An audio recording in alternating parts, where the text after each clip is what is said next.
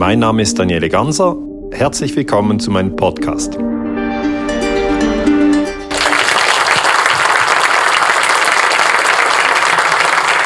Buonasera signore e signori, eh, mi chiamo Daniele Ganser, sono uno storico svizzero e di, di solito parlo il tedesco. Eh, quando gli organizzatori mi hanno chiesto di venire in Italia, fare una presentazione in italiano, ho detto, eh beh sì, vengo, lo faccio, però dovete capire che una parte del, del mio cervello è sempre in tedesco. Eh, spero che mi potete capire più o meno. Si capisce? E se, fa, e se, faccio errori di traduzione perché una parte del cervello cerca di trovare una parola in, in, italiano. Sono nato a Lugano, che è la parte italiana della Svizzera, dove si parla l'italiano, però abbiamo fatto il trasloco a Basilea quando ero ancora bambino. E la scuola l'ho fatto in tedesco, l'università l'ho fatto in tedesco e anche i miei bambini, ne ho una ragazza e un ragazzo, eh, parlano sempre il tedesco, non parlano neanche l'italiano, che, che, è un peccato, lo devo dire, perché insomma è una lingua bellissima. Um, come storico faccio le ricerche sulla politica internazionale, ho scritto un libro che si chiama La storia come mai vi è stata raccontata. Uh, gli eserciti segreti della Nato è stato pubblicato da Fazzi a Roma e oggi vi presento un po' elementi di questo libro.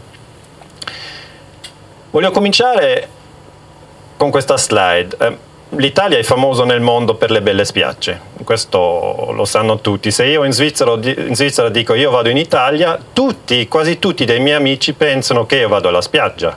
Dico no, no, ci vado per lavorare. Però in Svizzera l'Italia e la spiaggia, è, è, è, sì, è la stessa cosa e le piscine. No, le, nel, nella testa è proprio così che se uno dice vado in Italia pensano che si va in vacanze. E in Svizzera le, la spiaggia non ce l'abbiamo, il mare non ce l'abbiamo, dunque voglio dire siete, siete veramente fortunati. Anche l'Italia è famosa per la buona cucina italiana, anche questo dappertutto nel mondo. Io tantissimi paesi, abbiamo 193 paesi nel mondo e non, non, abbiamo tanti paesi che veramente hanno un rapporto così bello con la cucina che in qualsiasi modo nel mondo si può avere la cucina italiana, non è come in Italia, però dappertutto c'è scritto pizza, spaghetti, non è così per il resto. Senz'altro avete anche le auto sportive come la Ferrari e mi ricordo che quando ero un ragazzo mio comprato una Ferrari, una piccola, sai, un modello solo, per il resto ha, i storici non hanno il denaro per una vera Ferrari, però una piccola Ferrari me l'ho comprato. Eh, senz'altro l'Italia è anche famoso per il buon caffè e per il calcio. Eh, questo anche, diciamo... No, già da anni, sì, una volta va su, una volta va giù, per, però i svizzeri di solito per il calcio non siamo famosi. Eh. E voi avete anche una, una, bella architettura, una cultura ricca e dunque i storici, a, noi piace tanto l'Italia. E volevo cominciare la mia presentazione con, con, con queste, queste, immagini per dire bella Italia, siete veramente fortunati eh, che potete vivere in un paese così ho studiato tanti paesi, Vietnam, Germania, gli americani, Nicaragua, però l'Italia mi piace tantissimo. Volevo cominciare con questo. E poi voglio parlare di una parte che è un, un po' meno conosciuta, eh, e questa è la parte geostrategica. Dunque, se uno storico guarda la politica italiana, è interessante capire, anche vedere che l'Italia del dopoguerra, diciamo dal 1945 fino ad oggi, è sempre stata nella zona americana. C'è un generale italiano che si chiama Giandelio Maletti, era il ex capo del controspionaggio italiano nel servizio segreto italiano SIT, SIT è Servizio Informazione e Difesa, e lui ha detto nel 2001 nel processo sulla strage di Piazza Fantano, ha detto questo, l'Italia ha avuto a che fare con una specie di protettorato da parte degli Stati Uniti. Mi vergogno quando penso che eravamo ancora soggetti a questa supervisione speciale. Mi sembra che questo è un'osservazione molto importante perché questo generale nel controspionaggio era responsabile per la sovranità del paese e lui aveva detto che l'Italia è un protettorato. Che cosa significa? Per uno storico come me, un protettorato è uno Stato, e poi bisogna scegliere, uno Stato occupato o protetto da uno Stato più forte. E questa è una scelta che dovete fare voi. Se gli Stati Uniti hanno protetto l'Italia o se hanno occupato l'Italia. È una scelta, diciamo, grande, no? c'è una grande differenza tra occupato e protetto. Però i fatti sono questi, che l'Italia è un paese con 60 basi americane e circa 12.000 militari americani. Gli americani hanno eh, depositato eh, un cospicuo numero di eh, testate nucleari anche in Italia, dunque c'è una relazione molto stretta tra gli americani e l'Italia. Di questo non si parla così, così, così, spesso, si parla della spiaggia, si parla della Ferrari, del calcio, però delle basi americane in Italia non si parlano così spesso. Gli americani hanno poi usato queste basi per le guerre contro la Serbia, contro la Libia e contro l'Iraq. Eh, per questo l'Italia è stata in guerra tante volte senza che gli italiani se ne sono accorto. Però non è solo l'Italia dove ci si trovano queste basi americane, voi avete senz'altro sentito della base Guantanamo che si trova a Cuba o della base Ramstein che si trova in Germania. E io col mio piccolo istituto abbiamo fatto um, um, un grafico eh, di tutti i paesi dove gli americani hanno delle basi militari. E li abbiamo fatto in blu e così. Dunque, gli americani hanno delle basi in 42 paesi. Dunque, l'Italia è uno di quei 42. E non è dico una cosa, una cosa, speciale solo in Italia, ma c'è anche la Germania, anche delle basi eh, in, in, in, Cuba o anche in, in Giappone, dunque in parecchi paesi. Si capisce ancora bene? Bene. Altrimenti fate, ma non capisco cosa stai dicendo. E di solito in, in, che parlo il tedesco c'è scritto qua Militärstützpunkte der USA che significa proprio le basi degli americani. E in Svizzera non ce ne sono queste basi, però per noi è molto interessante anche guardare dove sono queste basi e per voi per capire che l'Italia è un protettorato si capisce molto facile perché bisogna chiedersi ma l'Italia ha anche delle basi negli Stati Uniti? E la risposta è no. Dunque, come storico è sempre molto facile, bisogna soltanto vedere chi ha una base militare nel territorio dell'altro. Capite? È facile.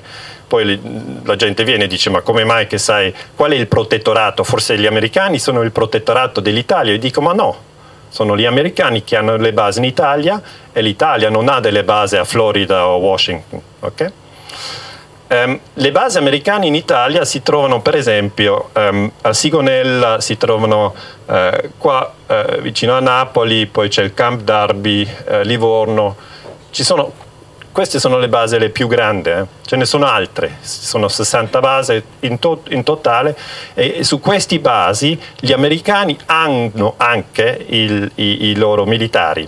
Sono in Italia um, 11 11.000. E per capire di nuovo ma quanti americani sono in altri paesi, potete vedere su questo slide che in Giappone hanno quasi 40.000 soldati. Poi eh, nel Corea del Sud 23.000 e in Germania 34.000 e Italia di tutti i paesi al mondo è al quarto posto. Però di solito di questo non si legge nella stampa e non c'è anche nella TV, televisione, mi sembra. Però è un fatto importante per capire la situazione del paese in un contesto politico geostrategico. E se gli italiani chiedono agli americani di partire, è difficile. Una parte degli, degli italiani non vuole che gli, che gli americani partano, gli altri che vogliono che gli altri partono, hanno difficoltà di farsi sentire. C'è, ci sono delle manifestazioni ogni tanto e queste manifestazioni di solito parlano delle guerre che l'America fa con l'aiuto delle basi eh, italiane, perché gli italiani non vogliono queste guerre di solito, lo, lo dico così, ma è più o meno così, eh. chi, chi, vuole una guerra contro l'Afghanistan, vuole la guerra contro la Libia, pochi. Di solito gli, gli, gli italiani mi sembrano molto contento di essere in famiglia invece di andare in guerra, meglio molto contento con una buona pasta e un buon vino rosso invece di andare in Afghanistan a uccidere qualcuno. E questa è un po' l'idea che ho. E anche in Sicilia eh, dicono non siamo un laboratorio di guerra eh, e, e, ci sono delle manifestazioni ogni tanto perché gli americani hanno un sistema che si chiama Mobile User Objective System um, per il coordinamento dei droni. Dunque l'Italia a questo momento che parliamo qua a Bologna nel 2019 è in guerra, però non si parla di questo, perché è una guerra diciamo coperta che è diciamo, diretta dagli Stati Uniti. Non sono gli italiani che hanno cominciato questa guerra e la guerra non è in Italia ma in altri paesi, Afghanistan, Pakistan, la Libia. Per loro è una guerra vera, però qua in Europa non si parla di questo. Dunque questo è il mio secondo argomento, l'Italia è una specie di protettorato e proprio la frase non è di me, è di questo generale Daniele Maletti che mi sembra un personaggio molto intelligente, che capisce bene la situazione e ha avuto il coraggio di dirlo. Veniamo al, secondo, al terzo punto. Um, un protettorato o un'occupazione, che cosa significa per il paese? Bisogna eh, ritornare alla seconda guerra ehm, mondiale nella quale ehm, gli americani hanno poi si può dire liberato l'Italia da Mussolini o hanno occupato l'Italia. Questo è sempre dipendente dalla, della, della posizione che si prende. Però l'anno interessante era il 45 in febbraio, non era ancora eh, finita la guerra che gli americani si sono incontrati, qua il presidente americano um, Roosevelt, che era dunque il predecessore di, di Trump, sì, con uh, capelli diversi, però c'è i, il presidente americano qua, ok? E qui c'è Stalin, il dittatore dell'Unione Sovietica, lui aveva tanti gulag, quando uno non era d'accordo con lui l'ha mandato nel gulag a morire. Eh, e qui eh, Churchill, presidente del, del, Gran Bretagna. E questi tre uomini, e questo è molto interessante per voi, hanno deciso che l'Italia viene nella zona degli americani. Hanno deciso proprio lì. La Germania hanno deciso di occupare insieme e questo poi ehm, eh, risolse nella divisione della Germania perché ehm, i sovietici, come vi ricordate, la parte della Germania eh, occupata dai sovietici l'hanno poi ehm, ehm, tagliato fuori, si può dire, e c'era il muro di Berlino che adesso non c'è più. E gli americani avevano un problema, perché durante la guerra i comunisti italiani e i socialisti italiani erano molto forti nella resistenza contro Mussolini, contro il fascismo. Dunque, durante la guerra gli americani hanno un servizio segreto che si chiama Office of Strategic Services, OSS, hanno lavorato insieme con i comunisti e socialisti. Però alla fine della guerra, il 1945, hanno detto adesso non vogliamo che i comunisti socialisti vengano al potere. Okay? Dunque, tutto da un tratto hanno, hanno, smesso di mandare le armi alla resistenza. E poi in Italia nel 1948 c'erano le prime elezioni, tra, tra virgolette, libere, perché non erano libere.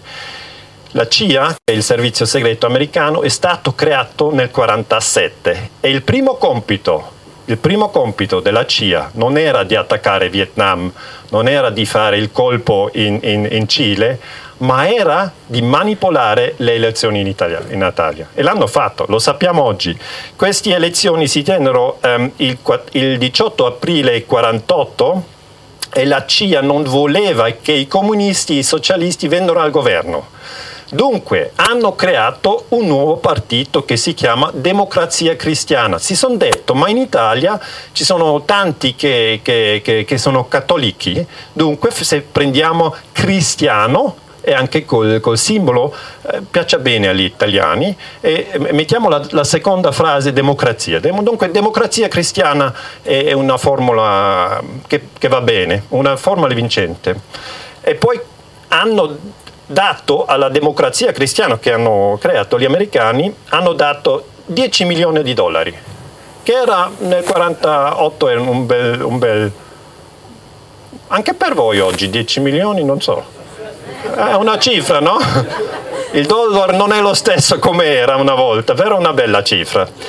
Dunque, per manipolare un'elezione si dà soldi a un partito che fa ciò che, che vuoi te e gli altri li hanno come si dice, l'hanno attaccato con rumori che, che, che, i comunisti e i socialisti sono cattivi, che lavorano insieme con Stalin, che, sono, che tutti gli italiani devono andare al Gulag direttamente se loro vincono. E qua c'è, un, c'è un, um, uh, una foto del, prima delle elezioni e qua c'è il simbolo della democrazia cristiana e qui c'è scritto attenzione dietro il fronte democratico, il fronte democratico era il Partito Comunista e Socialista, insieme no? sono andati alle elezioni, c'è il bolscevismo. Dunque hanno sempre dall'inizio detto non è impossibile che in Italia ci sia diciamo, un, un comunismo indipendente di Mosca. Perché gli americani hanno pensato così? Nel 1949 nel 1949 è stata fondata la Nato. Ancora oggi l'Italia è nella Nato e le basi americane che vi ho spiegato sono le basi usate per la Nato. Dunque, per fare l'Italia entrare nella Nato era importantissimo dal punto di vista degli americani che l'Italia non abbia un governo comunista, perché avevano paura se l'Italia con un governo comunista o socialista è nella Nato quei, quei politici chiamano direttamente a Mosca eh, eh, spiegando tutti i segreti della Nato. Si capisce? Ok. Dunque, per entrare nella Nato nel 1949, e l'Italia era dei, dei paesi fondatori, hanno manipolato le elezioni. E in Svizzera, noi quando siamo andati alla scuola, io non so come qua in Italia, mi, se mi interessa, noi ci hanno detto qua nel blocco di Warsaw non c'era la democrazia, ma qua c'era la democrazia. Ci hanno sempre spiegato così. Però la verità è che questa parte è stata controllata dagli americani e questa parte è stata controllata dai russi.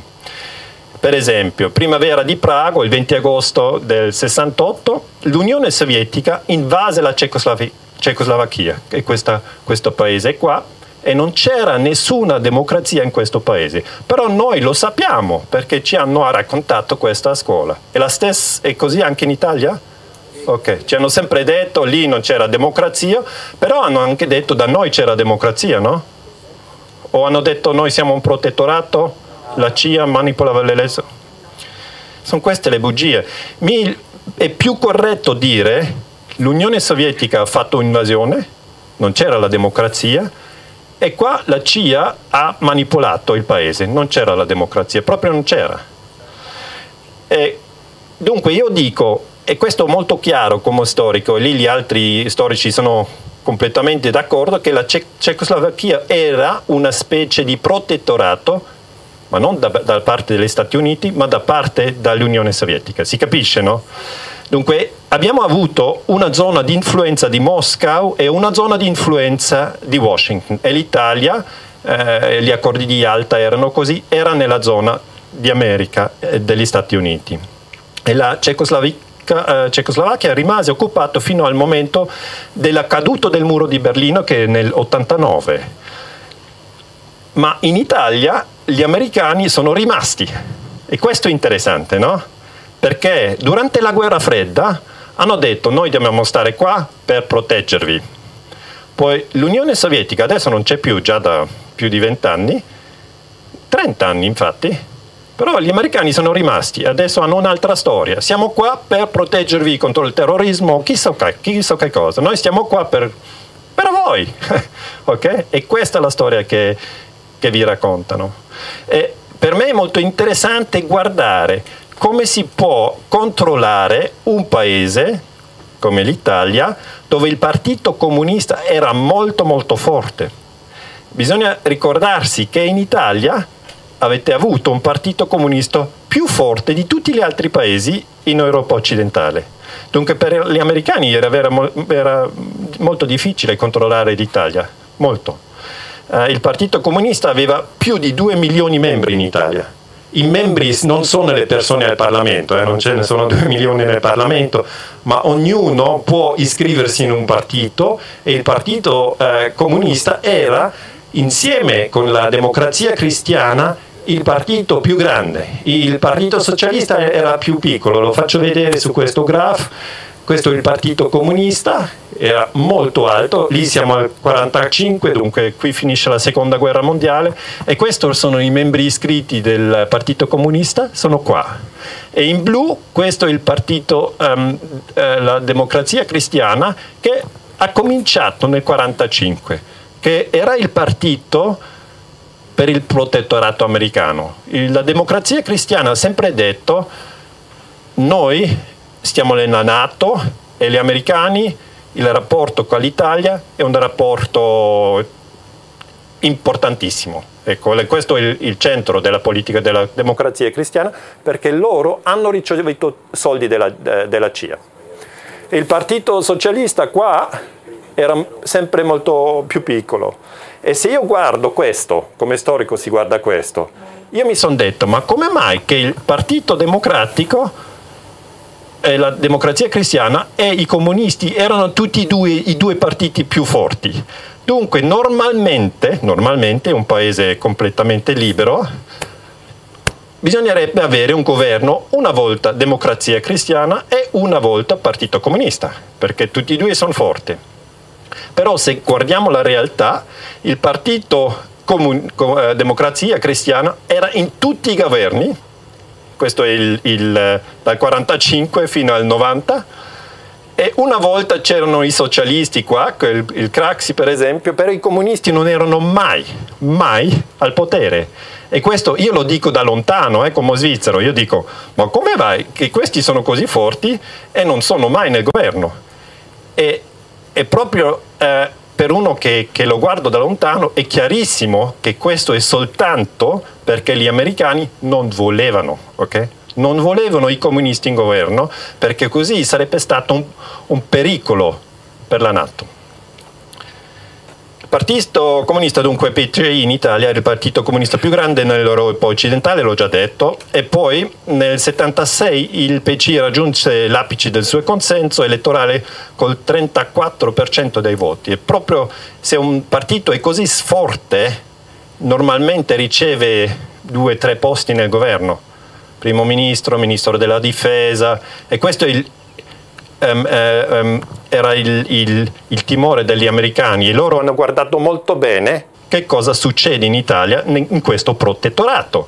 Dunque in, in, in, America c'era per esempio, questo è a Washington, qui c'è l'ambasciatore che si chiama Graham Martin, eh, ambasciatore degli Stati Uniti in Italia dal 69 al 63 e poi lui ha dovuto investire un altro 10 milioni in operazioni segrete. Dunque non, non era bastante di investire una volta nel 48 10 milioni perché in Italia dopo qualche anni ci sono delle nuove elezioni, dunque di nuovo bisognava fare qualcosa. E così voglio spiegare che per gli americani era anche difficile di tenere questo protettorato perché era un segreto l'hanno fatto in maniera che gli italiani non sono stati informati. Non, non, c'era una lettera scritta ai vostri genitori o, o ai nonni o non so chi eh, dove c'era scritto noi non vogliamo il partito comunista, um, le, le, le, elezioni le potete fare però quei non possono entrare in governo perché siete un protettorato americano. Questo sarebbe stata un'informazione giusta, però hanno fatto finta che l'Italia fosse libera, invece non lo era. Eh, alle elezioni nel 72 la democrazia cristiana con 39% dei voti ottenne solo un esiguo vantaggio sul PCI, dunque c'erano questi due partiti, democrazia cristiana eh, e comunisti e tra di loro c'era, c'era veramente diciamo, la lotta per il potere nel, nel paese. Eh, la DCI, la democrazia cristiana, era più forte pare, perché aveva, era sostenuta dalla, CIA, per, però non l'hanno scritto non hanno scritto democrazia cristiana, virgola, con il supporto della CIA per un futuro migliore, che sarebbe stata una possibilità, però non l'hanno fatto. Eh, la PCI e il PSI raggiungevano solo il 37%.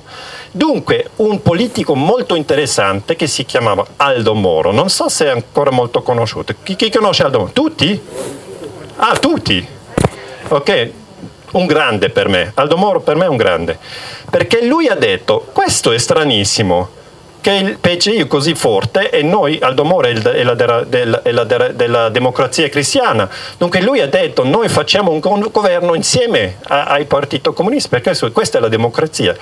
Però il Aldo Moro era un furbo, lui sapeva che l'Italia era un protettorato, dunque ha fatto il viaggio non da Roma a Bologna, ma da Roma a Washington. Okay? per chiedere possiamo fare questo? Lui è andato dal Kissinger, qua abbiamo una foto di Aldo Moro e Kissinger, il Ministero degli Esteri. Aldo Moro a questo punto era Ministro degli Esteri, però lui aveva tante funzioni diverse e lui ha chiesto eh, Washington per discutere l'entrato del governo del PCI, perché gli ho già, vi ho già chiarito che il PCI non poteva mai entrare e poi eh, aveva un duro confronto con il ministro degli esteri Henry Kissinger, perché il Kissinger diceva ma voi siete nella Nato, non potete mica avere un, un governo comunista, un, un, un diciamo un, ufficiale nel ministero del, degli esteri o nel, nella difesa che un comunista non funziona. E poi um, l'italiano fu detto di, fare, eh, di, non fare entrare poi in nessuna circostanza il PC nel governo italiano. E poi è molto difficile capire che cosa è successo, ma, ma per me la testimonianza la più importante è la moglie, perché tante, voglie, tante volte per capire la storia di un paese bisogna vedere cosa dicono le donne. È un po' così. La moglie, la moglie di Aldo Moro ha detto Eleonora. È una delle poche volte che mio marito mi ha riferito con precisione che cosa gli avevano detto, dunque quando lui è stato in America. Onorevole, lei, dunque questo, il Kissinger che dice a, a, a, a Aldo Moro, secondo Eleonora, onorevole, lei deve smettere di perseguire il suo, suo piano politico di portare tutte le forze, dunque eh, comunisti socialisti, del suo paese a collaborare direttamente. O lei smette di fare questa cosa o pagherà cara. E questo era un, un avvertimento, okay? diciamo, del protettore o occupatore al protettorato. Coraggioso, Aldo Moro ha deciso di non ascoltare agli americani Okay? Questo è importante. Ha fatto il viaggio a Washington, l'hanno detto, niente contatto con i comunisti. Lui ha fatto un'altra cosa. A Roma nel 67, se ricordiamo il viaggio era nel 64, nel 67 ha fatto un compromesso storico tra la democrazia cristiana e il Partito Comunista Italiano, qua eh, eh, con, con eh, ehm, di Berlinguer, Enrico Berlinguer. Ancora si, si, si si conosce? Sì. Ok, siete vecchi? Chi ha più di 20 anni qua? Ah sì, sono tanti. Anch'io, 46. Dunque è la, è la nostra storia. Però dovete capire che se vi spiego che l'Italia è stato un protettorato, adesso l'ho, dicio, l'ho, detto dieci volte, però così si capisce meglio. L'Italia è stato un protettorato e da, da parte degli americani non si poteva fare questo, ok? Da parte degli italiani, io lo capisco bene, che la democrazia cristiana si è detto ma se gli altri sono così forti eh, ci, de- ci, deve essere un compromesso, dobbiamo lavorare insieme.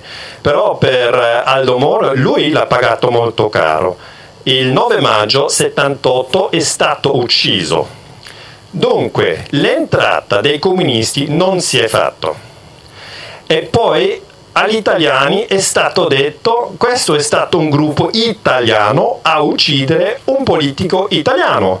Dunque per voi di nuovo la storia Italia, Italia, Italia, Italia, Italia, Italia, gruppo questo, gruppo questo, mafia lì, cioè, non si capisce niente. Nessuno ha detto questo è un'operazione degli Stati Uniti, nessuno l'ha detto. Senz'altro in Italia c'è, c'è il, il terrorismo della destra come Ordine Nuovo e c'è il terrorismo della sinistra come Brigate Rosse. Però gli americani hanno controllato tutti e due. È, una, una, cosa che dico io, eh. ho fatto le ricerche su queste cose e ci sono altri storici che dicono ma no, questo è impossibile. Sì, non con, controllato completamente, però era nell'interesse degli americani che Aldo Moro sarà ammazzato. È finito, caput, morto. E per me le Brigate Rosse sono state infiltrate. E la prova, che cos'è la prova? La prova non l'abbiamo. Abbiamo Eleonora che ha detto mio marito sapeva che non, che non avevo il permesso degli americani e poi era morto. Questo per uno storico dice qualcosa. Anche um, Emilio Ottaviani, che era il ministro della difesa dal 55 al 58, sapeva che l'Italia era un protettorato, dunque a un livello molto alto i politici in Italia si erano, erano reso conto che i servizi segreti italiani erano comandati e diretti dai ragazzi di Via Veneto, ossia degli agenti della CIA che risiedevano nell'ambasciata americana nel cuore di Roma. Però nelle notizie la sera di questo non si parlava, del ruolo della CIA nella funzione della, della, politica italiana non si parlava mai. Così per voi la politica è sempre stata, mi sembra, un po' confusa. Perché questo governo, perché così, così? E si, si capisce molto meglio se si parla della situazione geostrategica, che gli americani hanno voluto che questo protettorato rimase un protettorato degli americani. Bisogna cominciare da lì e poi si capisce meglio. L'Italia ha avuto a che fare con una specie di protettorato, l'ho già detto una volta, adesso lo, lo ripeto, è proprio la frase di Giandelio Maletti che ha lavorato nel servizio informazione e difesa. Dunque lui non è uno che non capisce nulla, ma ha lavorato al centro di questa faccenda. Si capisce ancora bene? Continuiamo. Dunque, secondo me, gli americani hanno ucciso Aldo Moro, però non è venuto Kissinger con una beretta eh, a uccidere Moro. Si fa questo attraverso 3, 4, 5 angoli e poi alla fine è molto difficile per gli storici di provare che il comando è venuto da Washington, perché non abbiamo la, la, firma del presidente che dice adesso bisogna uccidere quel politico, così non si fa, eh? um, si fa un po' differente. Gli americani hanno anche cercato di uccidere per esempio Fidel Castro, hanno fatto diversi attenti, hanno fatto per esempio un attentato um, dove hanno, la CIA sapeva che il Fidel Castro a lui piaceva andare nel mare, allora hanno messo un esplosivo nel mare in una come si dice, una bella... Una boa, sì. Però lui non l'ha attaccato così, vive ancora, ok viveva in questo pent, eh, momento viveva ancora e adesso è morto Fidel Castro. E io vi voglio spiegare che non solo l'Italia è stato diciamo, attaccato in certo senso dagli americani, ma anche la Cuba e lì si capisce meglio quando si guarda una cosa un po' da lontano, ok un altro paese, lasciamo l'Italia. Andiamo a Cuba e lì gli americani hanno voluto fare la guerra contro la Cuba, però avevano un problema. Il problema era per attaccare Cuba ci vuole un narrativo per la popolazione americana. E questo narrativo non può essere noi adesso siamo più grandi, siamo più forti, andiamo avanti e attacchiamo Cuba, non si può fare. Bisogna avere una storia per, gli americani e il popolo americano è abbastanza naive Dunque si può fare una cosa per dire noi non abbiamo cominciato, hanno cominciato quei in Cuba. E come si fa? Il Pentagon, che è il eh, Dipartimento della, della, Difesa, o piuttosto Offesa, ehm, ha, ha detto nel 62 che dobbiamo inscenare un attacco terroristico molto interessante. Il Pentagon ha scritto, questo è un documento originale del Pentagon, il Pentagon Dipartimento della Difesa o Offesa, scrivono We could blow up a US ship in Guantanamo Bay and blame Cuba. Scrivono in inglese in America. We could develop a communist Cuban terror campaign in the Miami area, in other Florida cities and even in Washington. Questo in italiano vuol dire possiamo far saltare un, una nave americana a Guantanamo e dire che è stato Fidel Castro. Capite? Questa si chiama um, false flag operation. Okay? Tu, tu, fai qualcosa e dici l'altro l'ha fatto. Cioè, questo crea tutta una confusione. O di, dicono possiamo fare il terrorismo il terrorismo in Miami, che è in Florida, eh? possiamo fare il terrorismo in America, eh, in, anzi a Washington, e dire che è stato Fidel Castro. E poi possiamo fare un'invasione per la gente sarà arrabbiata eh, di, de, degli cubani e per la gente è molto difficile capire il terrorismo manipolato, molto difficile. Um, dunque, questa cosa si chiama Operation Northwoods e il capo che, ha firmato questo era Limnan Lemnitzer, quello lì, eh, generale più alto, Chairman of the Joint Chiefs of Staff, vuol dire il più alto, eh, l'ha firmato lui. Non l'hanno fatto perché Kennedy ha detto non lo voglio. Okay? Nel 63 poi hanno ucciso Kennedy. hanno fatto, la CIA ha fatto l'invasione eh, de, della Baia dei Porci, Porci si dice sì, um, uh, Bay of Pigs Invasion, okay? nel 61, e lì hanno usato una tecnica per voi anche molto interessato che si chiama false flag. Quando si attacca un, un paese e gli altri si difendono e abbattono un, un aereo, poi c'è, c'è, la marca CIA, gli americani hanno un problema, ok? Dunque la CIA furba mette sull'aereo Cuba. È così, è proprio così. Tu capisci bene già come si fa gli Stati Uniti hanno bombardato Cuba sotto falsa bandiera. Okay? Hanno, la CIA scrisse FAR, che, che significa Forz, Fuerzas Armadas Revolucionarias, e piggeva la bandiera di Cuba sul US bombardiere. Okay? Questo è il bombardiere, qua c'è, c'è eh, la bandiera di, di, di, Cuba e qua c'è scritto FAR, Forces, Fuerzas Armadas Revolucionarias di Cuba. Dunque, cercano di confu- fare confusione, ok? E a, voce, a, volte riescono a fare confusione, altre volte, no. Andiamo in Iran. In Iran la CIA ha anche fatto terrorismo. Hanno um, attaccato il governo di Mossadegh nel 1953. Forse c'è qualcuno che si ricorda di, di, del, del, colpo contro Mossadegh? Forse alza di mano. Siamo vecchi. Ah, non così vecchi eh, che pensavo, cioè, altri l'hanno sentito a scuola. Dunque l'hanno fatto nel 1953 perché il Mossadegh voleva nazionalizzare il petrolio. Alla CIA non piaceva questo. La CIA fa la guerra per, per l'economia più alta. E poi come si fa un colpo in Iran? Si va lì e un giornalista americano ha spiegato molto bene che la CIA durante questo colpo ha fatto un attentato terroristico a Teheran, che è la capitale dell'Iran, nel quale la gente della CIA faceva finta di essere un comunista. Okay? Questo può veramente destabilizzare un paese. Capite la tecnologia? Si va in un paese, si fa finta di essere un, un terrorista comunista e poi dal di fuori si può dire l'Iran, c'è tutto un casino, dobbiamo, dobbiamo vedere che stabilire il paese. Dunque abbiamo fatto un viaggio a Cuba, abbiamo, fatto, abbiamo dato uno, un, un, un'occhiata all'operazione Northwood, si potrebbe parlare di questo più a lungo, però adesso voglio ritornare con voi in Italia, a, a Milano, eh, e lì avete avuto la strage di Piazza Fontana che quest'anno sono i 50 anni per questo è interessante, per 50 anni tanto tempo fa, però dice questo Giandelio Maletti, che ha lavorato nel servizio segreto in italiano, dice che la CIA ha fatto terrorismo in italiano. Questo è una cosa per, per tantissimi che è strano, eh? ci, ci, deve essere un dibattito senz'altro tra i storici, però vi voglio fare mostrare ciò che ha detto Giandelio Maletti. Lui dice...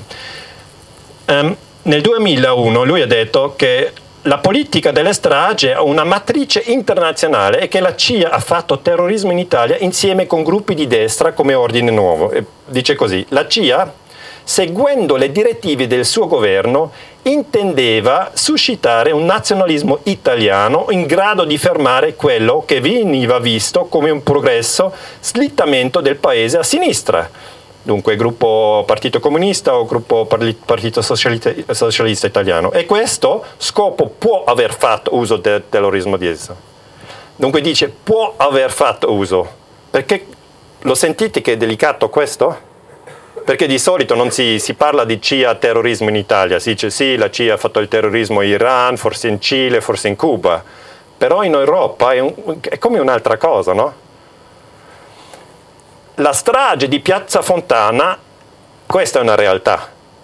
vi, spiego un po' come facciamo noi come storici per capire che cosa è successo. Noi guardiamo la strage. Beh, nel 69 alle ore eh, 16.37 una bomba esplose nella Banca Nazionale dell'Agricoltura in Piazza Fontana. Eh, l'attentato segna l'inizio del terrorismo politico in Italia. Eh, il salone di questa banca nazionale ehm, era devastato, erano i piccoli contadini eh, che erano lì, non era diciamo i ricchi o che cosa, erano i piccoli contadini, perché la, la, la, la banca agricoltare erano alla fine 16, eh, 17 morti.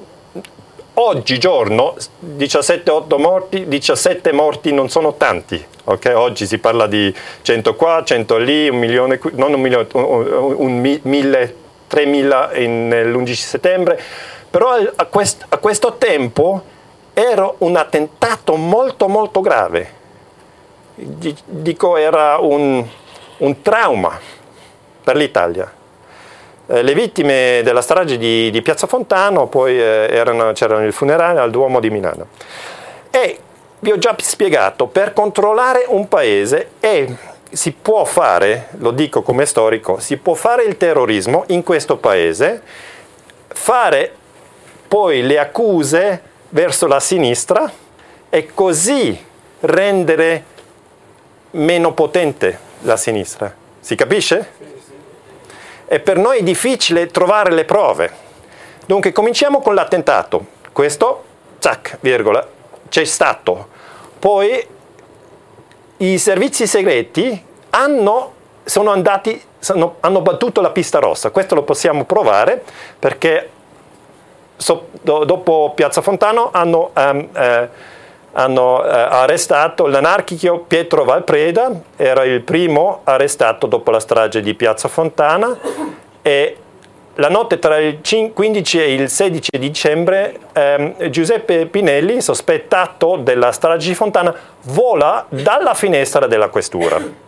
Dunque hanno arrestato due della sinistra e uno, eh, non so come, è uscita dalla finestra.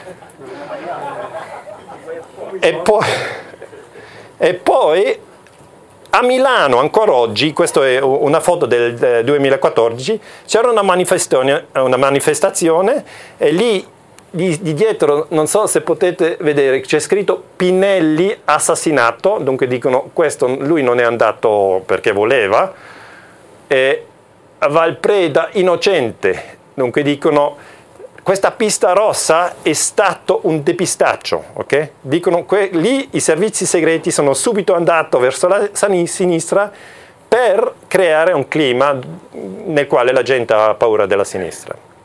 Ok, per me adesso questo terrorismo in italiano è così interessante perché negli altri paesi non c'erano delle inchieste così approfondite come in Italia. Dunque vi dico, l'Italia è proprio un laboratorio nel quale mm, sono state fatte delle cose, mi dispiace, cattive, però è anche un paese nel quale si può capire una cosa che in altri paesi non abbiamo ancora capito. Eh, perché è così? Avete italiani che ci hanno raccontato, ci hanno raccontato che cosa hanno fatto. Dunque estremisti, del, terroristi della destra sono andati davanti alla televisione e hanno spiegato cosa hanno fatto. E questo è interessante. Vincenzo Vinciguerra era uno di questi terroristi. Lui ha detto la linea terroristica era messa in atto da persone sotto copertura appartenenti agli apparati di sicurezza e collegati a organi statali da rapporti di collaborazione. Io dico che ogni singolo attentato avvenuto dopo il 69 si inseriva in un unico pianificato progetto. Continua avanguardia nazionale come ordine nuovo, fra virgolette, questi erano i terroristi della destra, fu mobilitata per la battaglia e ciò fu parte di una strategia anticomunista. Vi ho già spiegato, la strategia anticomunista era di tenere l'Italia nel, nella questa zona americana. Okay? Um, deviat, eh, una strategia anticomunista che nasceva non da organizzazioni deviate rispetto alle istituzioni di governo, ma dallo Stato stesso e in particolare da quell'ambito delle relazioni dello Stato con l'Alleanza Atlantico. Dunque per l'Italia, per rimanere nella Nato, si faceva, secondo me, altri storici sono, lo vedono differentemente, però secondo me si è fatto il terrorismo in Italia per tenere il paese nella Nato. E per me questo non va, non, non si può fare questo, non è giusto. E allora ci vuole una discussione se questa è un'interpretazione corretta o se altri possono provare che oh, il terrorismo non c'è stato o che Vincenzo Vinciguerra sta, sta raccontando delle bugie. Però lì ci vuole veramente un, un discorso che al momento non c'è ancora il governo davvero in Italia ha avuto molto molto difficoltà per dire queste verità, perché il, dover, il governo, per esempio Democrazia Cristiana, erano pagato dalla CIA, allora non potevano dire eh sì, questo terrorismo c'è stato eh, perché vogliamo stare nella Nato. Era molto complicato di dire questo, però nel 2000 abbiamo avuto un rapporto, si chiama la Commissione d'inchiesta del Parlamento sulle stragi, concluse nel 2000, dunque 19 anni fa, quelle stragi, quelle bombe, quelle azioni militari furono organizzate o promosse o sostenute da persone facenti parte delle istituzioni statali italiane, dunque i servizi segreti, e come si è scoperto più recentemente da uomini collegati ai servizi segreti americani. Dunque c'è questa relazione tra i servizi segreti americani e i servizi segreti in Italia. Generale Giandelio Maletti, che l'ho già um, um, fatto vedere tante volte, disse l'impressione era che gli americani avrebbero fatto qualsiasi cosa per fermare l'Italia nel suo slittamento verso la sinistra. Non dimenticato che il presidente Nixon era eh, al, al, al, governo e che Nixon era un uomo molto strano, un politico molto intelligente, ma anche l'uomo delle iniziative poco ortodosse. Dunque, secondo Maletti, il Nixon ha detto alla CIA di fare terrorismo in Italia per stabilizzare il paese. Parlano così i politici. E per me è, è, è, durissimo questo, perché è già duro le tasse, pagare le tasse, no? Questo è duro. I tassi vanno allo Stato, lo Stato deve proteggere la popolazione e se un una parte de- delle tasse vengono usate per manipolare il terrorismo, non è una buona notizia. Uh, in Inghilterra c'è, c'è, il giornale The Guardian, loro hanno scritto Terrorists helped by CIA to stop rise of left in Italy. E, questo, e questa è la storia sulla quale faccio delle ricerche. Eh, scrivono in inglese US intelligence services um, instigated and abetted right-wing terrorism in Italy during the 1970s, a former Italian Secret Service general has claimed.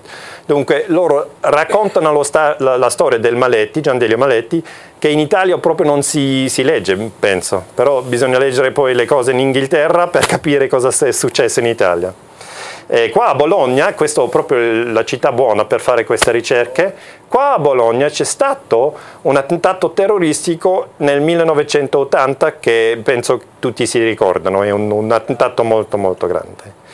Dunque, ho parlato di Operazione Northwoods, ho parlato di Piazza Fontano del 69 e adesso sul punto 6 voglio parlare di Peteano 72. Peteano 72 è stato un attentato piccolo, solo tre morti, dunque da lontano sembra poco interessante, però è molto interessante per me come storico perché lì la persona che ha fatto il terrorismo era Vincenzo Vinciguerra.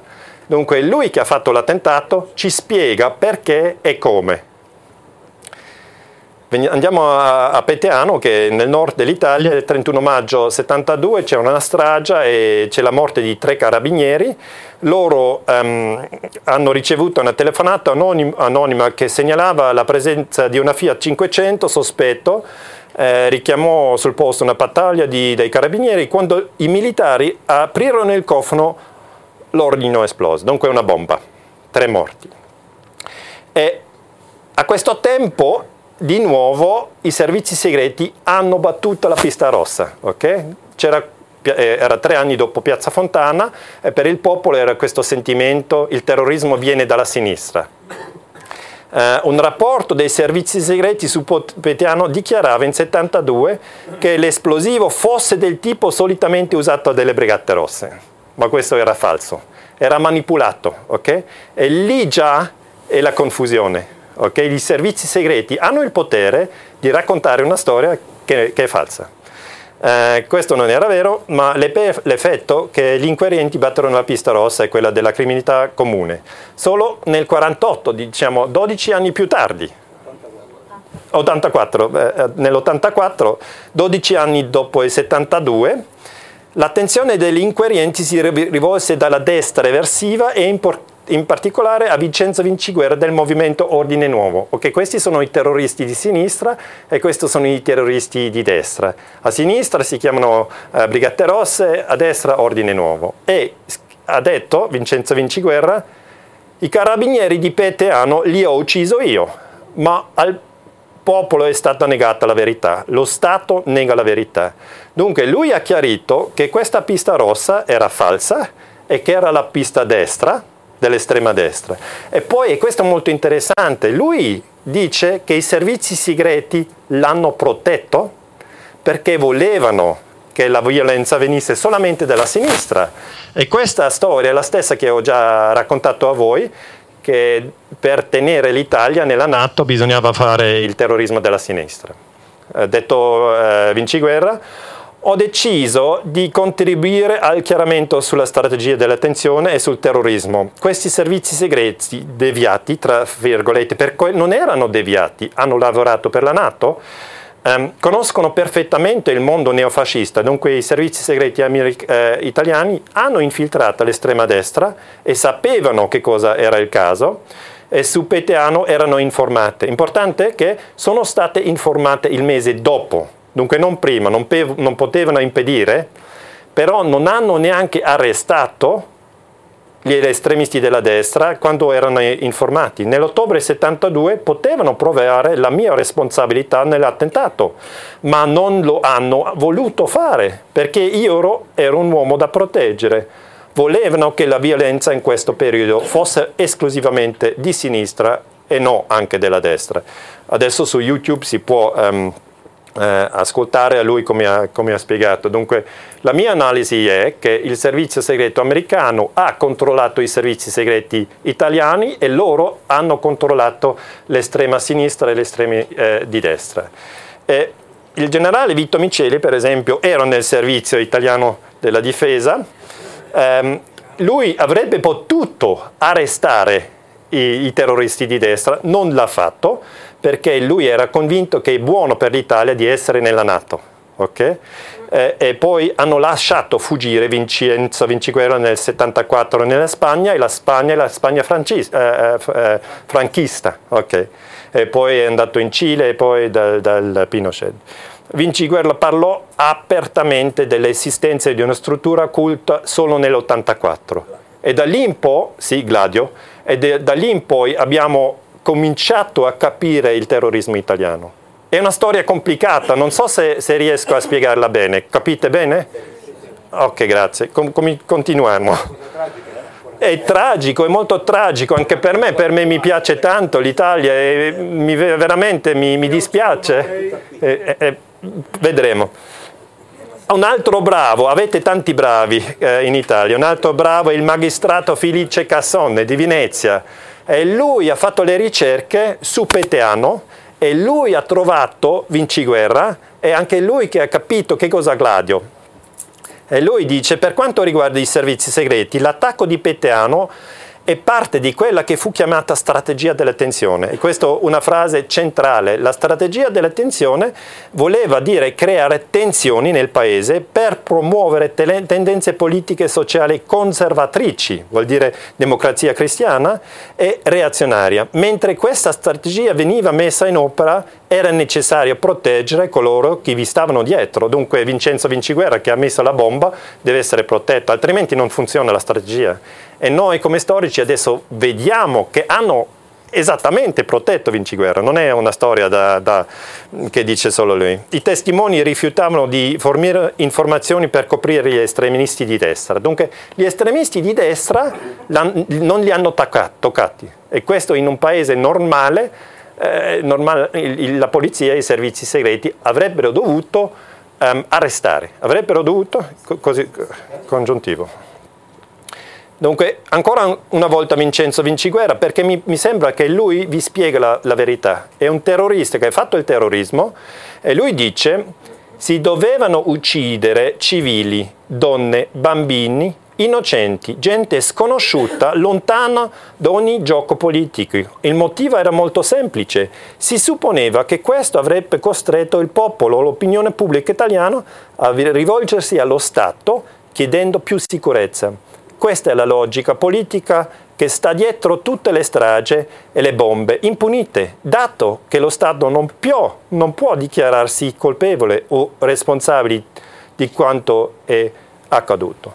Dunque è proprio difficilissimo in Italia di parlare di queste cose perché ci sono i servizi segreti coinvolti, ci sono gli americani coinvolti e politici, che adesso una gran parte è morta, però anche ora loro erano coinvolti non perché volevano cattivo, volevano che l'Italia rimasse nel campo americano e si deve discutere del prezzo che avete pagato per questo.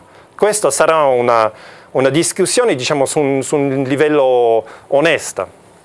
Però lasciamo l'Italia, perché per me era molto interessante, ho fatto queste ricerche sul terrorismo già negli anni 90 e i miei colleghi hanno detto ma perché fai le ricerche sul terrorismo non interessante, questa è una vecchia storia, gli anni 60, gli anni... Chi, che me ne frego? Poi ho detto no, mi interessa il terrorismo e poi ho finito la mia tesi di dottorato proprio in settembre 2001, ok? Dunque ho lavorato sul terrorismo e poi ho subito cambiato la mia attenzione dall'Italia, adesso parto dall'Italia, vi lascio, e vado in America ok?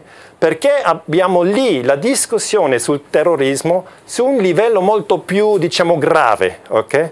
Perché lì questi attentati abbiamo avuto quasi 3.000 morti e per me è interessante perché la gente ancora oggi, siamo 19 eh, anni, si ricorda dove è stato quel giorno. Posso anche chiedere a voi eh, se chi si ricorda dove è stato il, in, in questo, nell'11 settembre? Ah, ok, c'è della, in macchina a New York, dalla mamma, in, si ricorda. E questo è molto raro. Di, di, solito la gente non si ricorda. E io ho fatto le, le ricerche su questo e le ricerche mi hanno detto che quasi tutte le persone pensano che l'11 settembre abbiamo avuto due grattacieli e abbiamo avuto il crollo di due grattacieli ok? Però questo non è la verità. Abbiamo avuto il crollo di tre grattacieli, però questo grattacielo quello è più piccolo, però ancora molto grande. Se voi andate eh, a Nuova York oggi, potete vedere le fondamenta delle torri gemelle trasformate in fontane per un memoriale. Cosa vuol dire questo? Il turista svizzero che va a Nuova York pensa, ah ecco, queste due torri sono queste torri che si sono eh, crollate quel giorno e non pensa a tre. Dunque anche con questo, questa specie di esposizione c'è già un, un processo psicologico. Però la, vie, la verati, verità, verità è che sono tre. Però se chiedete al primo che vi capita quanto furono le torri crollate l'11 settembre, avrete quasi sempre la stessa risposta. Due, ovviamente, due aerei, due torri. Dunque furono gli aerei ad abbattere i Twin Towers, invece no, le torri abbattute furono tre.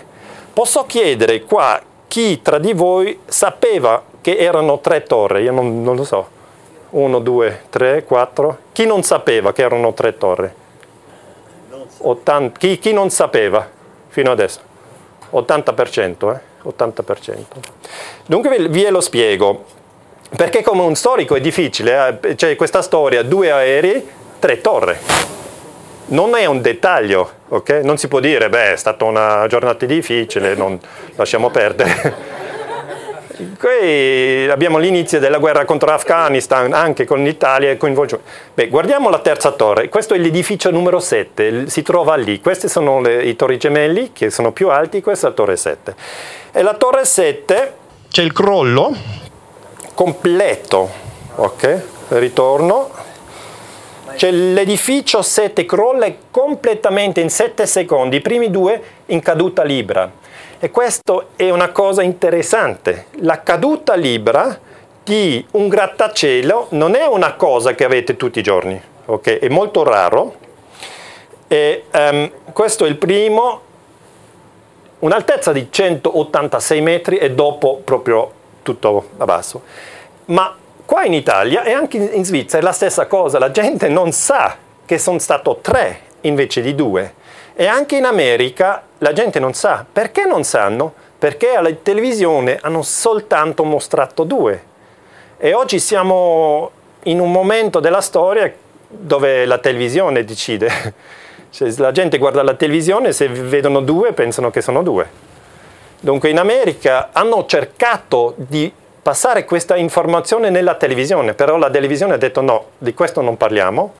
Poi hanno comprato una vecchia macchina e sono andato in giro con questa macchina hanno scritto Did you know a third tower fell on 9-11? Questo è San Diego nel 2013 per educare la gente, per dire ma sapete che erano tre torri? Tre torri? Torre? To- torre? Torri? Non è facile l'italiano, però si capisce? Bene. E poi io ho cercato come storico, il mio, il mio dovere è poi, ma come mai la RAI non ha, non ha informato la gente su, su queste tre torri? E, e, e, la televisione svizzera come mai non ha informato su queste? Io ho cercato uno dopo l'altro e poi ho trovato la BBC che è in Inghilterra, British Broadcasting Company, e ho trovato che loro, c'era un momento che ero molto contento, che loro hanno detto sì, erano tre torri, torri, scusate, e, e a questo punto ero, ero, molto contento, era questa l'informazione, eh, lei ha detto tre torri, però il problema è che lei ha fatto questo rapporto troppo presto, ok? La torre numero 7 è caduto alle 5.20 il pomeriggio e lei ha fatto l'informazione alle 5 e questo non va bene, sapete? Noi come storici siamo molto diciamo, conservatrici, prima l'evento, poi il rapporto, ok? È sempre stato così, se, se c'è prima il rapporto, poi l'evento non va bene, ok? Sì, sì, le altre due sono già state colpite, erano già a terra.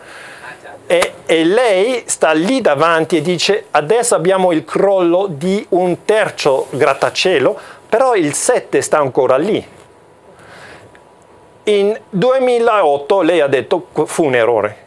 È vero, fu un grande errore. Lei ha parlato di una cosa che a questo momento non era ancora il fatto. Era dunque eh, fake news. Però so, so, un, una persona mi ha detto, ma Daniele, perché vai in questi dettagli? Io ho detto, perché è interessantissimo. Io dico, è stato fake news. E l'altra persona mi ha detto, ma soltanto per 20 minuti, perché poi è caduta questa torre. E poi io dico, ma per 20 minuti, come ha fatto a sapere? E gli detto, ma questi dettagli, però i dettagli, sono, i dettagli sono interessantissimi. E poi la BBC ha dovuto spiegare, abbiamo usato un rapporto falso di un'agenzia di informazioni, abbiamo ricevuto questo rapporto della Reuters. Adesso loro passano il la palla, sì, passano la palla a Reuters, poi per noi non diventa più facile perché la Reuters è molto potente. Eh? Se leggete il giornale, se avete la televisione, è Reuters di lì, di là, di dappertutto. Dunque, caso molto molto interessante.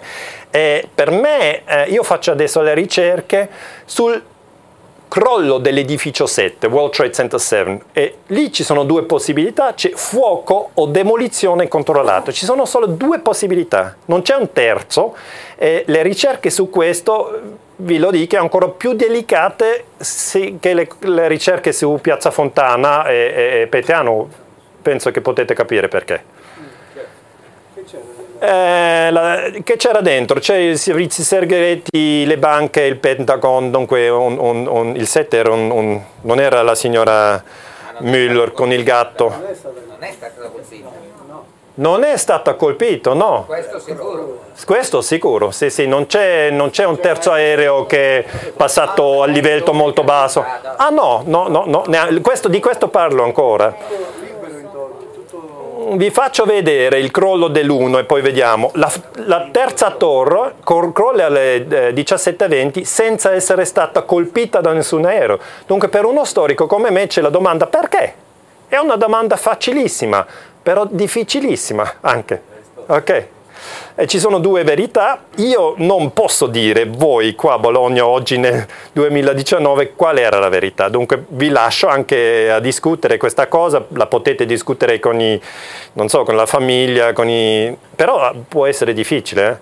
Eh? Um, la causa del crollo, prima possibilità, era una demolizione controllata, intenzionale e pianificata L'altra possibilità, la causa del crollo era un fuoco, ok, fuoco o demolizione, ci sono queste due. E all'inizio dobbiamo ancora vedere la situazione quando c'era il crollo dei, delle torri gemelle. Qui c'è un po' di polvere eh, che va sul 7, ok? Questo, questa è una discussione, ma il 7, quando abbiamo avuto il crollo degli altri, eh, fu colpito e danneggiato dai detrimenti delle torri nord. Però se guardiamo esattamente il 7 dopo il crollo delle torri, è stato solo investito da una nuvola di polvere e da rotami troppo piccoli per, per la causa del crollo. Dunque per me non è la causa che il 7 fu colpita e, e così cade anche in solidarietà, come si dice. E un edificio di acciaio non se ne va. Io non so qual è l'edificio, come è stato fatto, però di solito è acciaio. Un po' di acciaio, poi le mura. Noi ci fiduciamo dell'acciaio, del cemento. Eh. E poi in Svizzera ho parlato a esperti, diciamo ingegneri e loro mi hanno detto che la causa del crollo di, del 7 era con grande probabilità una demolizione controllata. Poi io l'ho pubblicato questo nel 2006. 2006, sì, 13 anni fa. L'ho pubblicato in Svizzera, in tedesco, sì, non in Italia, neanche in America, no, ci mancherebbe poi questo era in tedesco der erbitterte Streit um den 11. September, vuol dire che ho fatto riferimento all'11 settembre, ho detto c'è un grande dibattito, che cosa è successo. E poi è molto interessante quanto uno storico come me, piccolo, piccolo, piccolo, fa delle ricerche sul grande imperio americano e noi diciamo, qui c'è una domanda, l'ambasciatore americano in Svizzera, subito, ma subito, è andato dal giornale e ha detto questo è, è, il complottismo e qui non bisogna parlare, eh, però oggi cioè, il complottismo viene utilizzato come strumento per invalidare l'analisi, perché noi come storici dobbiamo fare un'analisi del 7, dobbiamo chiarire l'11 settembre, lì ci sono tantissime domande, però quella sul 7 è la più importante, eh, e il complotto è da sempre stato una tecnica fondamentale dell'azione politica, dunque per me è chiaro che ogni tanto abbiamo un complotto. E non è solo in Svizzera, non è solo in Italia che c'è una discussione sull'11 settembre, anche in Giappone hanno fatto la discussione sull'edificio 7. Al Parlamento hanno mostrato che furono tre grattacieli e solo due aerei, dunque c'è una riflessione in, in, nella testa anche in Giappone. E per tutti una cosa che è complicata, che è difficile a, a pensare e discutere, per, però per me interessante. In Italia abbiamo avuto un giudice che per me è un, un, anche un grande, un altro italiano grande, l'ho già detto di, eh, di Felice Casson, l'ho già detto di Alto Moro, ne avete parecchi, e lui eh, si chiama Ferdinando Imposimato, adesso è morto, non so chi, chi conosce ancora eh, Ferdinando Imposimato? Non è co- ah, ce n'è alcuni. E lui dice, mi sembra interessante, tutti e tre gli edifici sono crollati completamente, ma l'edificio 7 non fu colpito da un aereo, dunque lui ha capito molto bene la situazione. Eh, il crollo totale del VTC 7 ha violato l'esperienza comune ed era senza precedenti, neanche una volta nella, nella storia dell'architettura e abbiamo avuto un crollo di un edificio spontaneo, mai, non c'è, non c'è mai stato così. Mohammed Atta, eh, poi dice il, eh, il eh, imposimato, almeno a partire dal maggio 2000 era sotto sorveglianza della CIA. Dunque lui vuole dire, lì bisogna guardare cosa ha fatto la CIA, bisogna guardare cosa ha fatto la CIA in America. E io dico, ok, interessante, cosa dice quello? E anni fa, lui hanno, l'hanno chiamato l'homme de l'année, le juge courage, en français, donc en français eh, il giudice coraggioso perché ha fatto la, la, la, lotta contro la mafia. E mi sembra veramente un italiano molto molto coraggioso, bravo, intelligente, tutto. E poi io ho letto il rapporto ufficiale degli americani. mi sono chiesto, ma questo rapporto sull'11 settembre cosa dice sul crollo del 7? È interessante, il rapporto, Commission Report, è di 600 pagine, quasi nessuno l'ha letto, um, la commissione ufficiale che l'avrebbero dovuto spiegare che cosa è successo quel giorno non fa cenno alcuno nelle sue oltre 500 pagine, ho detto 600 sono, al crollo del VTC 7, come non fosse esistito. E questo è incredibile. Avete un rapporto sull'attentato terroristico il più grande e manca uno dei tre torri. Ma neanche nel museo? No, nel museo non ci sono proprio queste due. Sì. Niente, niente. Sì, sì, potete... Ti fanno rimanere male quando vai giù. Sì, e questo è l'effetto. Ma non c'è niente. C'è niente, c'è niente. Do- lì dove c'era, a New- Nuova York, dove, dove c'era il 7, c'è un altro abbattimento. E tu non ti rendi conto quando fai il turista. E, e questa una cosa incredibile per me come storico. Come mai che Bush ha presentato un rapporto che dice in questo rapporto c'è la verità e manca una torre? Incredibile. Allora è chiaro che hanno dovuto fare uno, uno, uno secondo rapporto, è chiaro, sì. Hanno dovuto fare uno secondo rapporto e, e l'hanno presentato nel 2008. Ok? 2008 c'è un, un'agenzia americana si chiama NIST, National Institute for Standards and Technology, hanno presentato un rapporto e hanno detto era un fuoco. Io vi ho spie- già spiegato che nel 2006 io ci ho pubblicato questo. Dunque due anni più tardi no, loro sono venuti e hanno detto no, era un fuoco. Poi io ho preso questo rapporto e come storico non è che sono a livello abbastanza informato per dire che è il rapporto giusto o no, vado dagli architetti in Svizzera e gli ho chiesto ma questo rapporto fa senso?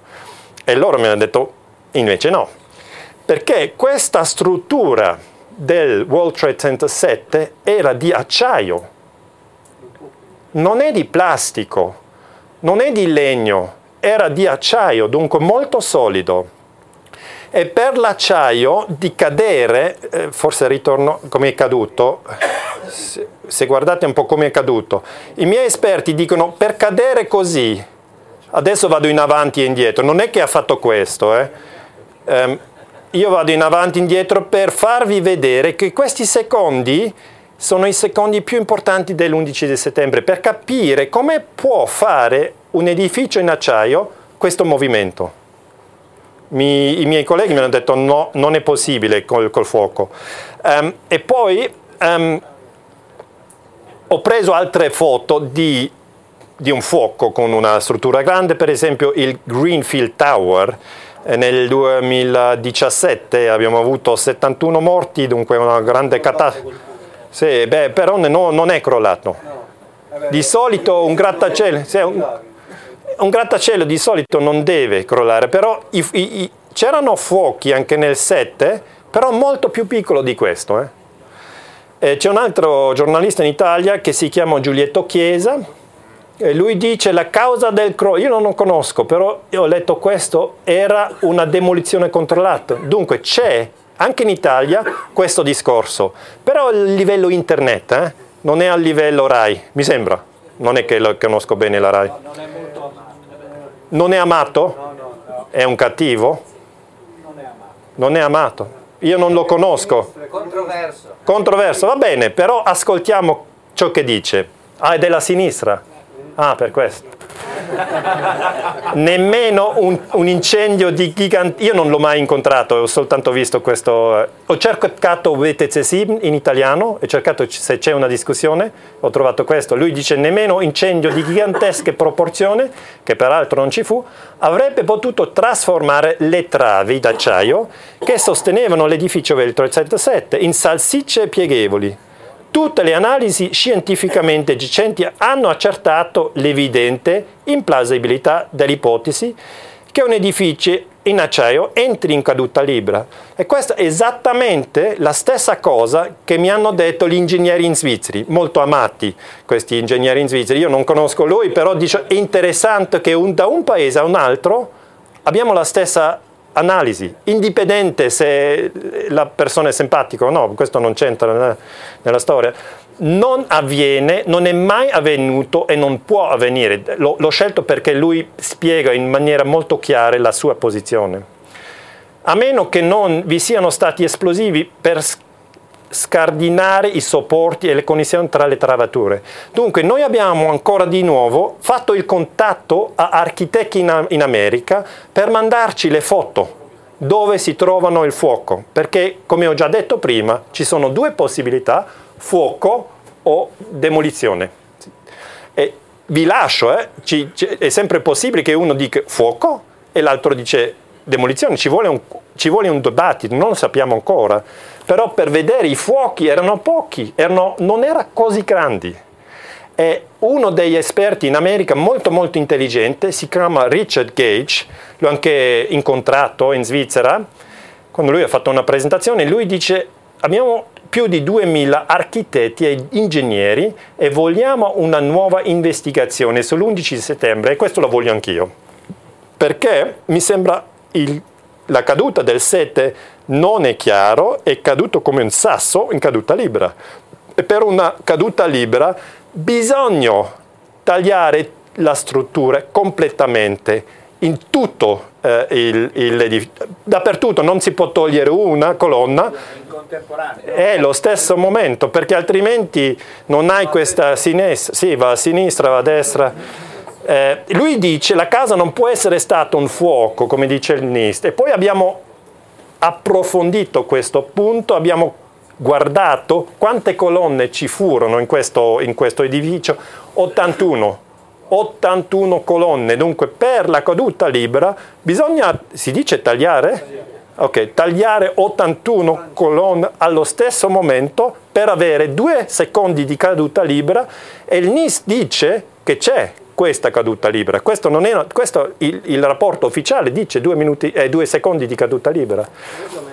Eh, gli americani hanno detto questo, dicono tante cose, sono forti. Sono forti. E lì ho ancora parlato con i miei esperti per, perché volevo capire che cos'è la storia.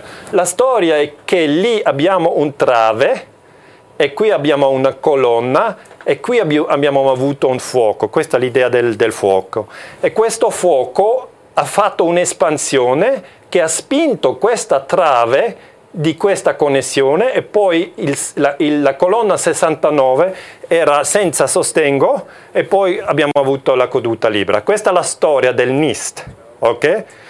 abbiamo anche le foto della colonna 79 di queste trave e il NIST dice l'edificio E7 è stato innescato dal cedimento della colonna 79 qua causata dall'espansione termica della trave a 2001, questo è bel numero perché è proprio l'anno dove abbiamo il 11 settembre, però io ho poi parlato con gli esperti in Svizzera e loro mi hanno detto un'espansione quando c'è il fuoco, questo è possibile, però l'espansione non va verso il centro perché lì abbiamo la massima resistenza, va fuori, lì c'è l'aria, niente resistenza. Dunque un, un, una, una trave così non sa quando c'è il fuoco in quale direzione andare, ok?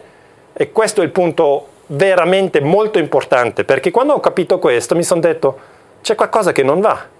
Perché la trave P spinge soltanto in una direzione e poi c'è tutto il, il crollo del battimento? E i miei esperti mi hanno detto così non va, così non va. Però è una riflessione a, a, a ognuno di, di, di approfondire. Um, c'è un gruppo che si chiama 9-11 Unmasked, dunque sono gli americani che fanno le ricerche le più importanti, e loro hanno detto eh, che, che, quel rapporto del NIST non è scientifico, di, di, perché c'è, c'è, ci sono tante cose che il NIST non guarda. Per esempio hanno fatto un modello, un modello del crollo del 7, e lì il, il, l'edificio si trasforma però in realtà non si è trasformato. Dunque non va se si fa un modello col computer che non è come la realtà che abbiamo visto. Alla fine la gente fa fiducia al computer, al modello. E poi i scientifici in America hanno detto dateci i dati del modello computer. E il NIST ha detto non possiamo farlo per, eh, per uh, national security. Sì, sì, privacy, national security e c'è uno che ha lavorato nel NIST, dunque il NIST ha scritto questo rapporto, il rapporto che dice era il fuoco, e lui ha detto ho lavorato 14 anni nel NIST lui non ha partecipato, partecipato, sul lavoro sul World Trade Center 7, ho solo letto questo rapporto e qualche mese fa e mi sono arrabbiato. Non so che cosa è successo, ma qualcosa è andato molto male con questo rapporto di NIST sul World Trade Center 7. Si chiama Peter Michael Ketchum. Bisogna sapere che anche in America la gente non è sempre d'accordo col governo, eh?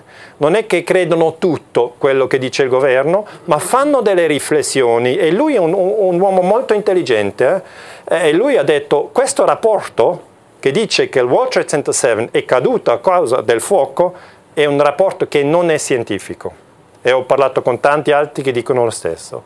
Ritorniamo al, al giudice eh, Ferdinando Imposimato, lui cosa dice? Gli attentati dell'11 di settembre sono stati un'operazione globale di terrorismo di Stato. Dunque questa è la sua posizione, non è la mia. Io vi la racconto per aprire la possibilità di riflessione, consentita dall'amministrazione degli USA che sapeva già dall'azione ma è rimasta intenzionalmente non reattive al fine di fare la guerra contro l'Afghanistan-Iraq. Dunque lui dice che il governo Bush ha visto che ci sarà terrorismo e lasciato andare in avanti. E poi hanno detto così dobbiamo fare le guerre contro l'Iraq, l'Afghanistan, um, che veramente l'hanno fatto. Per dirla in breve, gli eventi del 11 settembre erano un caso di strategia della tensione e questo è per questo che vi rivengo in Italia. In Italia si capisce molto meglio che cos'è la strategia della tensione. Lì c'è un vero discorso tra gli esperti che cos'è l'effetto della strategia dell'attenzione, um, messa in atto dai poteri politici e economici negli Stati Uniti per perseguire vantaggi in capo all'industria petrolifera e delle armi. Dunque si poteva senz'altro vendere tantissime armi do, dopo l'11 settembre.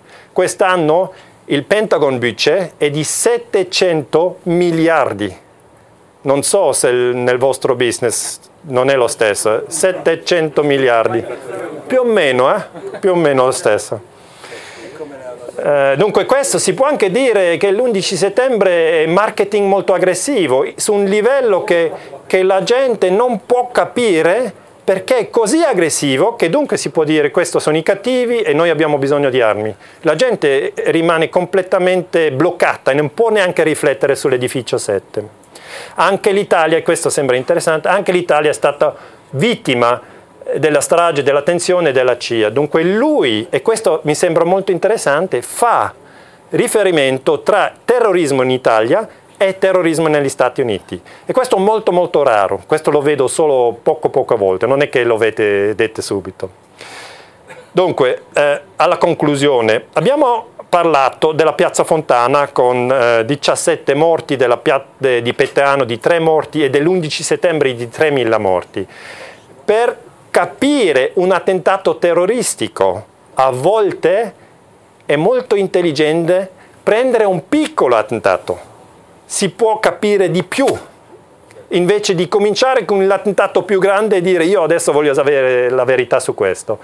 E, e per me è interessante perché il, il, il, periodo del terrorismo continua. Siamo nel 2019, non è che possiamo dire adesso è finito, il terrorismo del passato, è proprio una cosa che in questo, in questo periodo nel quale stiamo mi sembra interessante capire un po' che cosa succede. Abbiamo anche il Ferdinando Imposimato che per lui, proprio per me, l'ultima parola, dice non c'è futura senza memoria, io sono completamente d'accordo, dobbiamo fare l'analisi del passato per poi capire che cosa è successo. E dice molte stragi hanno le radici negli Stati Uniti americani. Per me come storico è difficilissimo di parlare di queste cose, ve lo dico, però mi sono detto vengo a Bologna e spero che per voi è stato interessante come ho detto, ho scritto questo libro che si chiama La storia come mai vi è stata raccontata, un piccolo libro. L'11 settembre non c'è dentro, eh. lì ci sono Gladio, eh, Strategia dell'attenzione, Piazza Fontana, altre cose. Eh, il libro è stato tradotto in, in dieci lingue. Vi voglio però lasciare non con un sentimento di paura, perché? La paura è proprio quel sentimento che creano questi che fanno il terrorismo ok? Non bisogna bloccarsi della paura, invece bisogna entrare, penso io, nella vita con gioia. Adesso sembra strano che concludo così, però eh, eh, sono, sono completamente convinto. La vita è bella e gli esseri umani, secondo me, si, vo- si vogliono bene. Non tutti, eh? però la maggior parte si vogliono bene, ma che cosa vogliono? Vogliono un bicchiere di vino, mangiare un po' qualcosa, andare in vacanze, una, una, settimana di vacanze di più. Non è che vogliono fare il terrorismo, attaccare un altro paese. E con questa, con questa realtà, ok, voglio concludere la mia presentazione. Avete, l'ho già detto, bellissime spiagge avete un'architettura in Italia incredibile, una storia ricca di, di 2000-3000 anni. E ho parlato di un, di un, soggetto difficile, mi sembra, il terrorismo un, non è facile, però vi voglio lasciare con, con, una, con, una, con un sorriso, perché l'Italia è un paese bellissimo, eh, Bologna è proprio il bel posto per parlare eh, di queste cose, per questo sono venuto. Eh, ecco anche tutti gli altri posti in, in, Italia, per noi in Svizzera siamo veramente orgogliosi, lo vediamo e diciamo ma l'Italia che bel paese eh, bisogna anche avere un, un, un sentimento di gratitudine eh, che, che, siete in questo paese, anche se è un, stato un protettorato, forse lo è ancora, queste sono discussioni diverse. Visto da lontano il mondo è così, eh, ehm, voglio chiudere e dire grazie per l'invitazione, sono venuto eh, con molto piacere e spero che il mio italiano è andato più o meno bene. Grazie. Grazie.